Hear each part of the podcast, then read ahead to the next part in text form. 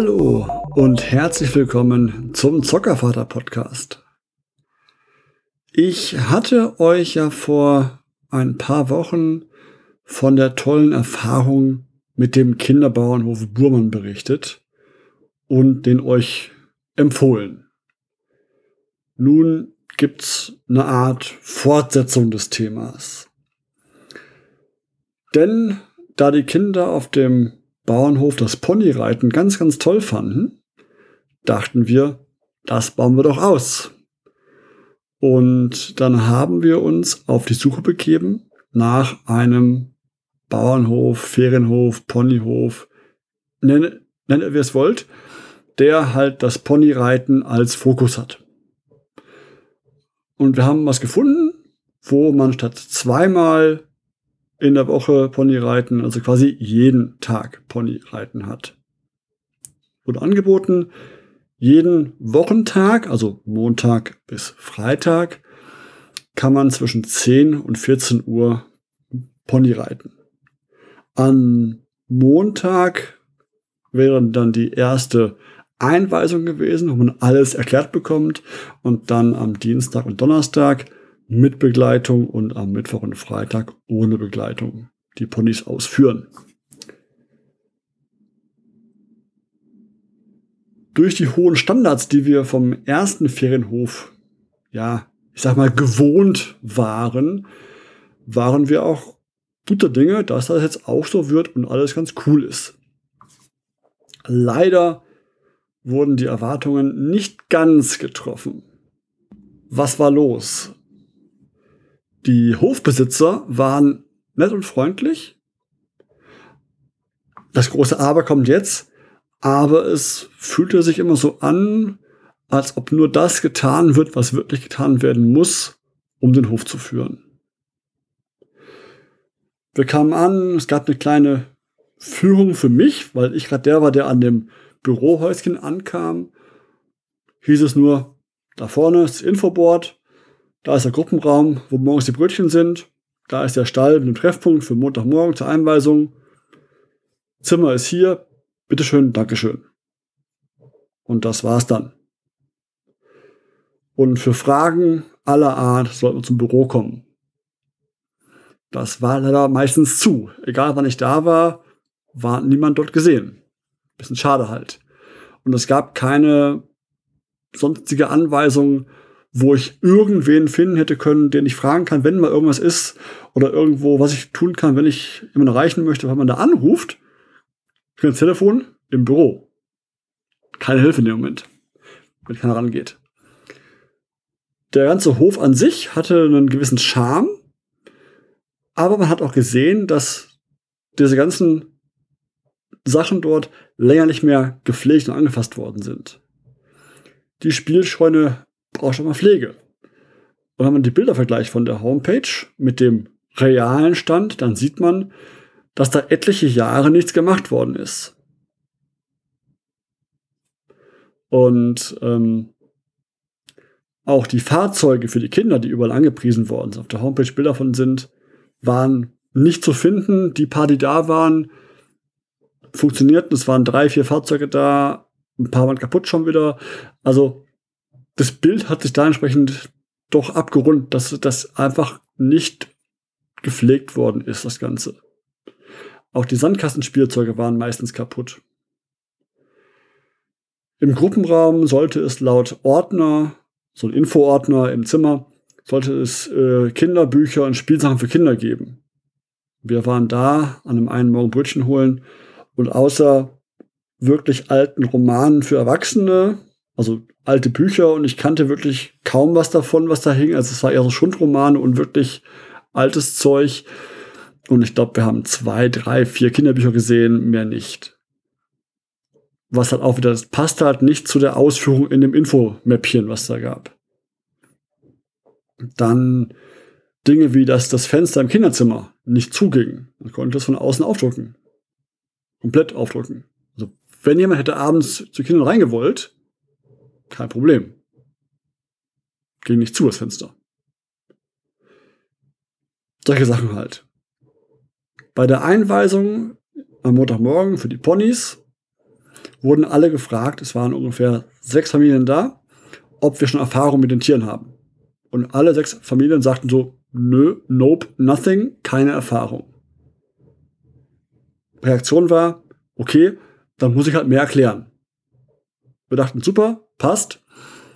Und dann wurde kurz gezeigt, dass das Soundzeug, da ist vorne, da ist hinten, so rüberziehen, die Ohren einfangen von dem Tier und fertig, Leine an, raus und ab geht's. Soweit hat's ja auch gereicht. Es ist nicht keine Raketenwissenschaft.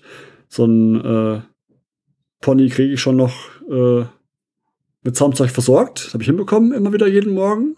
Für beide Pferde, für beide Kinder. Aber trotzdem, ähm, wenn die daneben steht und sieht, dass manche Familien, manche Väter oder Mütter da ein bisschen strugglen und nicht vorankommen und nicht zurechtkommen, das Pferd nicht möchte, hätte ich zumindest erwartet, dass Hilfe angeboten wird und nicht einfach daneben standen wird und geguckt wird. Meine Erfahrung oder meine Erwartungen, dass er ja, manchmal sind immerhin deren Tiere und wenn man sieht, dass die das irgendwie falsch machen oder nicht hinbekommen, ist ja eine Gefahr da, dass man irgendwas verletzt am Tier oder ähm, das Tier sich nicht wohlfühlt. Deswegen hätte ich erwartet, dass sie halt dann spätestens eingreifen oder Hinweise geben, hey, mach mal so, mach mal so. Das ist ja kein Problem. Nur greif halt ein, wenn, wenn eh dann daneben stehst, dann sag halt was, wenn was nicht richtig läuft oder man Probleme haben, wie gesagt. Und dann ist das auch gut gelaufen. Wir sind dann runtergelaufen, so einen kleinen Hügel runter, an einem Feld entlang, so eine kleine Rundstrecke durch den halben, so ein klein, kleines Wäldchen durch. Super gelaufen, alles toll. Wir sind, dann, wir sind dann beim ersten Tag sind wir drei Runden gelaufen, beim zweiten nur zwei Runden. Alles soweit gut.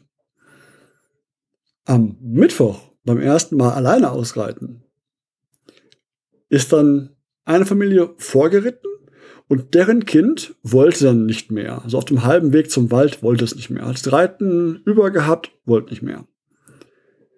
Und dann ist umgekehrt. Soweit, so gut. Und ab da wollte keines der anderen Tiere mehr weiter als da gehen, wo es umdrehen war. Wir haben alles versucht, von gut zureden, über mal auf den Klaps, auf, auf den Popo geben von dem, dem, Tierchen, hat nichts geholfen. Bei uns hat sogar fast das äh, Pony den Leopold abgeworfen, ähm, weil er so gebockt hat dann. Also ich das ein bisschen, weil es hieß halt, ähm, ja, wir müssen uns durchsetzen gegen dem Tier. Okay, das habe ich halt ein bisschen, ja, nicht, nicht fester, aber halt bestimmter gezogen, an dem Zügel ein bisschen.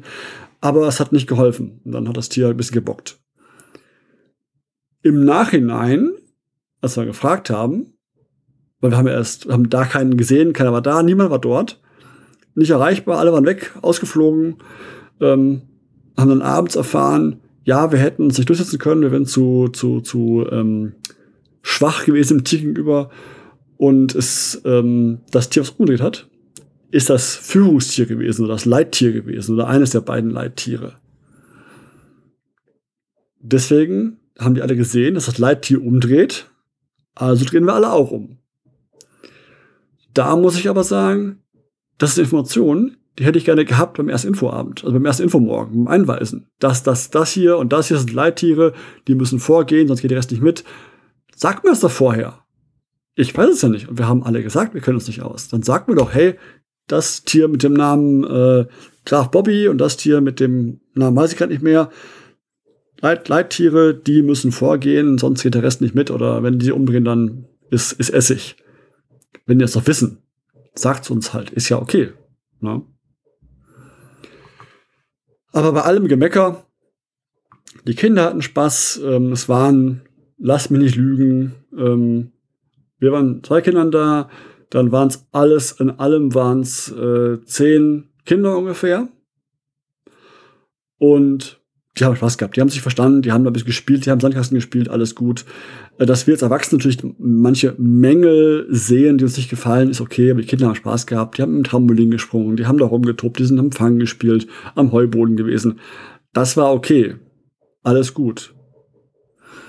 Aber dann fallen mir Dinge auf, wie wenn in diesem Infohandbuch drinsteht. Wir tun alles für die Kindersicherheit und ähm, bla bla bla bla. Aber man kann nicht alles absichert komplett. Bin ich voll bei denen. Man kann nicht alle Unfallecken und Co. verhindern. Alles wunderbar, alles gut.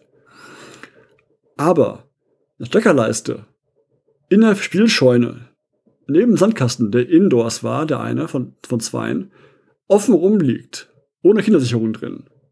Da muss ich sagen, das ist eine Unfallquelle, die man vermeiden kann. Zum Beispiel.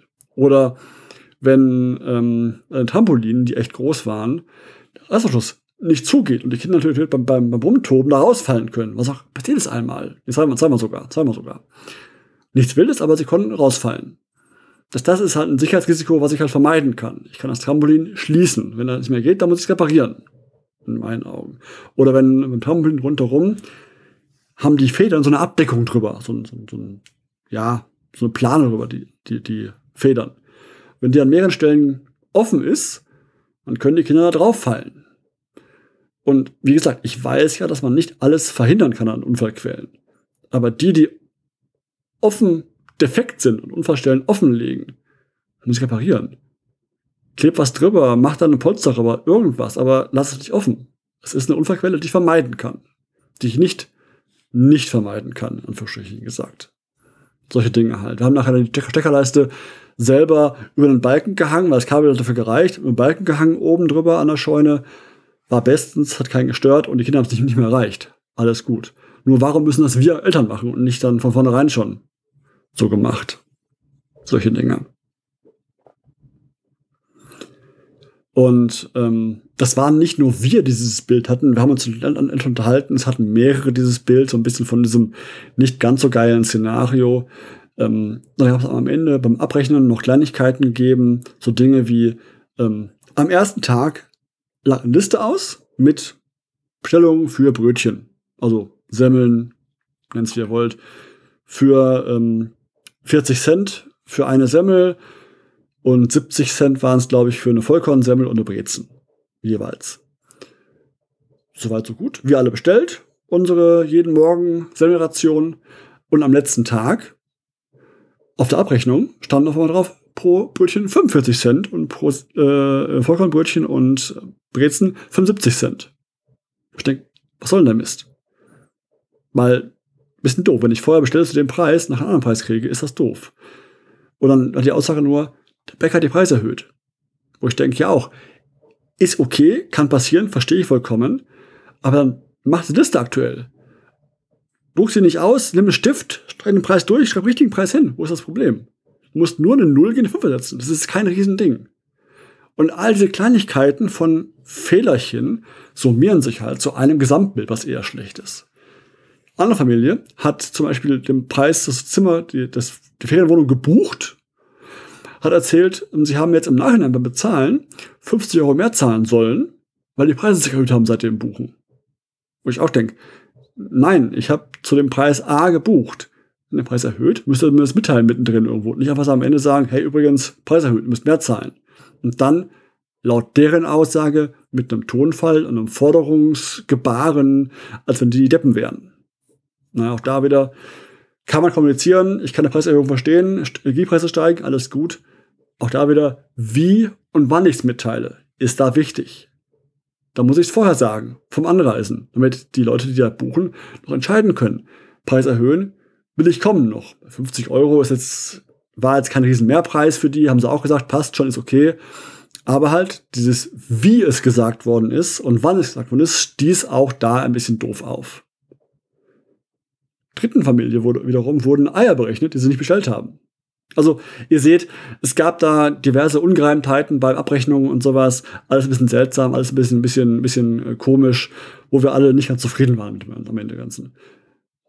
Dem, dem Teil. Wie gesagt, die Kinder hatten Spaß, die Strecke für die Pferde, Pferde war schön, die Pferde waren gut, bis auf diesen einen Tag, wo es nicht lief.